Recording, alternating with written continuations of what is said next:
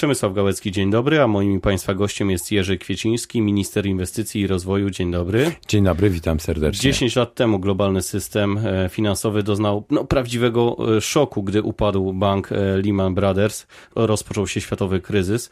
Szykuje się powtórka? Gospodarka światowa ma, ma to do siebie, że ma górki i dołki, czyli mamy cykle, cykle gospodarcze.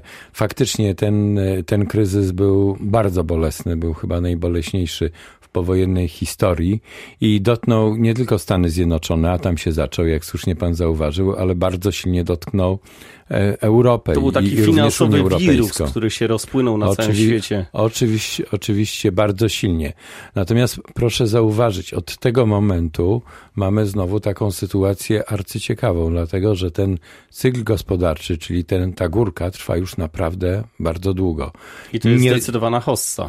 Tak, niedługo, niedługo ona w Stanach Zjednoczonych będzie trwała 10 lat, czyli nigdy, nigdy do tej pory w historii Stanów Zjednoczonych e, ta górka nie trwała tak długo. Nie, A no właśnie, trwała, te pasy nie trwała 10 lat. zaczynają być poluzowywane. Patrzę na liczby. 4 biliony dolarów hmm. to jest dług zaciągnięty tylko w dolarach. Dwa razy więcej niż tuż przed kryzysem światowym. Wtedy szczepionką było szybkie wpuszczenie pieniędzy przez rząd USA i bank centralny. Jak już mówimy o takich porównaniach do wirusów, to dwa razy ta, ta sama szczepionka może nie zadziałać. To prawda, ale, ale proszę zauważyć, że e, gospodarka amerykańska z jednej strony została bardzo szybko, bardzo boleśnie dotknięta, ale z drugiej strony bardzo szybko z tego wyszła. Znacznie szybciej wyszła z tego kryzysu aniżeli gospodarka europejska. I również w tej chwili, i co ciekawe za czasów właśnie obecnego prezydenta Trumpa ma się naprawdę bardzo dobrze. Nie wiem, czy pan zauważył, ale wzrost gospodarczy w drugim kwartale 2018 roku, czyli w tym, tym drugim kwartale, rekordy. Wy, wyniósł ponad 4%, 4,2% procenta, to wie pan, to jak na taką potężną gospodarkę. Świetny wynik. To jest świetny wynik. Przypomnę, że w Polsce było 5,1, więc no niewiele mniej, no niecały punkt procentowy mniej.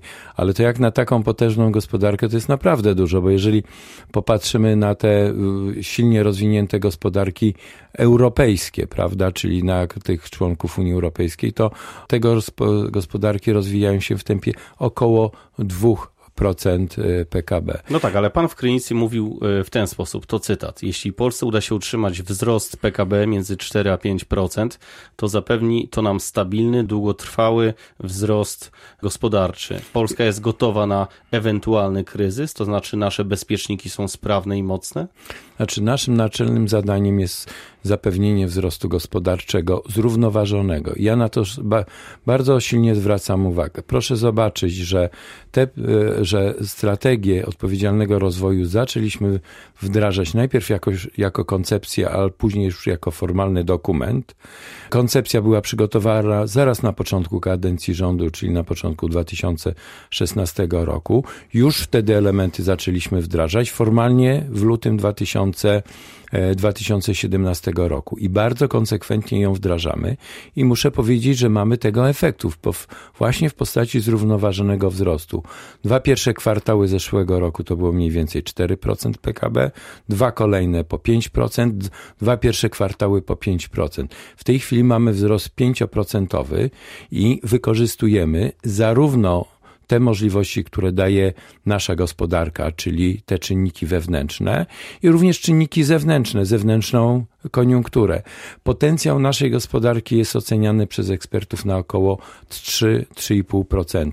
Czyli to, co dostajemy więcej, to jest efekt naszej pracy. Chciałbym utrzymać ten wzrost gospodarczy na takim poziomie między 4 a 5%, bo on jest nie tylko wyższy niż potencjał, ale jest wyższy aniżeli to było w poprzednich latach. W latach 2008-15 ten wzrost gospodarczy dla Polski to było mniej więcej 3,2%. No właśnie, pan mówi o tym potencjale, o tym potencjale, tak. który jest ważny zarówno e, na świecie, jak i w samej Polsce, bo nie jesteśmy oczywiście bezludną wyspą, tylko działamy jako... Nasza wymiana handlowa jest coraz większa, nasze inwestycje nasze zagraniczne Naczynia są. połączone, te, ale patrzę na te takie bardzo niepokojące wskaźniki. Na jedną realną transakcję na świecie przypada 250 wirtualnych. 11 hmm. ludzi na świecie ma tyle, co 3,5 miliarda tych y, najbiedniejszych. No to się musi rozsypać. No pan ma absolutnie rację, że są to takie nierównoważne równowagi, które są niebezpieczne.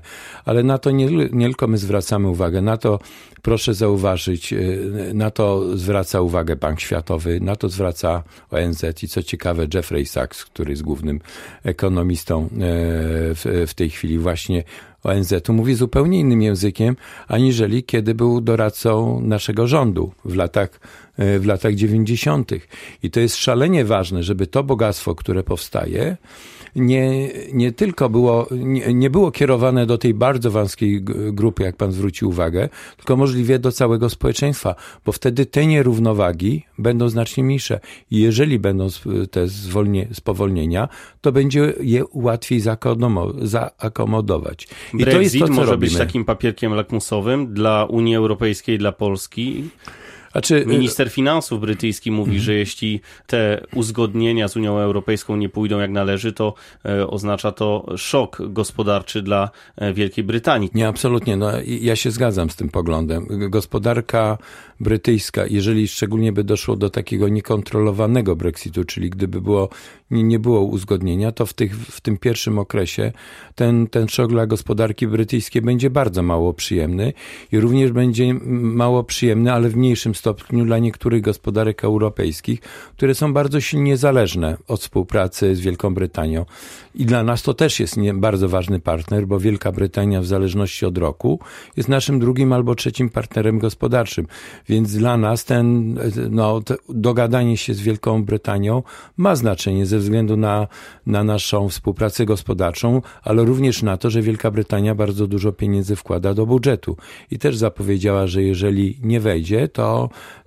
to nie będzie wpłacała do tego, e, e, do tego budżetu.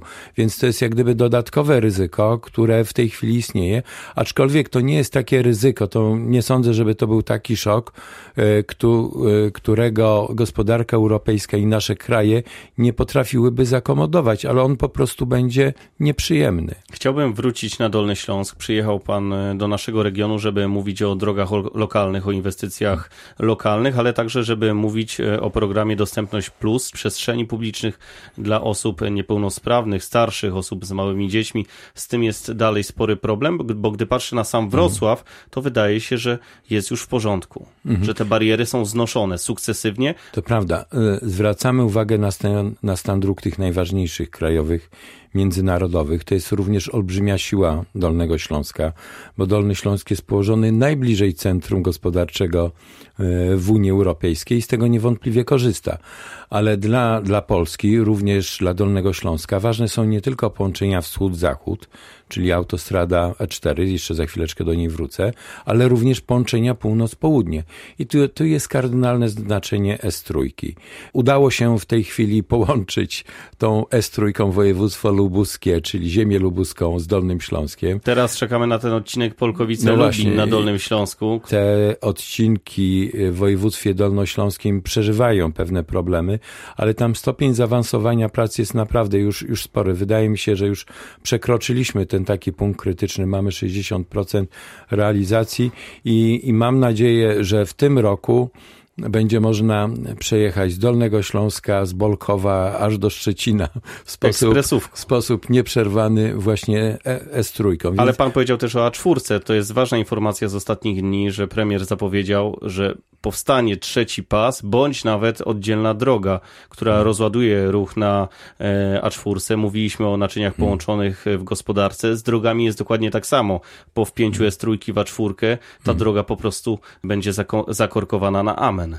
To prawda. Y, jako rząd patrzymy na cały kraj. Nie tylko patrzymy na wybrane mie miejsca, które są dla nas ważne z punktu widzenia e, czysto gospodarczego, czy z punktu widzenia politycznego, jak, jak niektórym się wydaje. I chcemy rozwiązywać problemy w całym kraju. I to jest faktycznie problem, który tutaj powstał.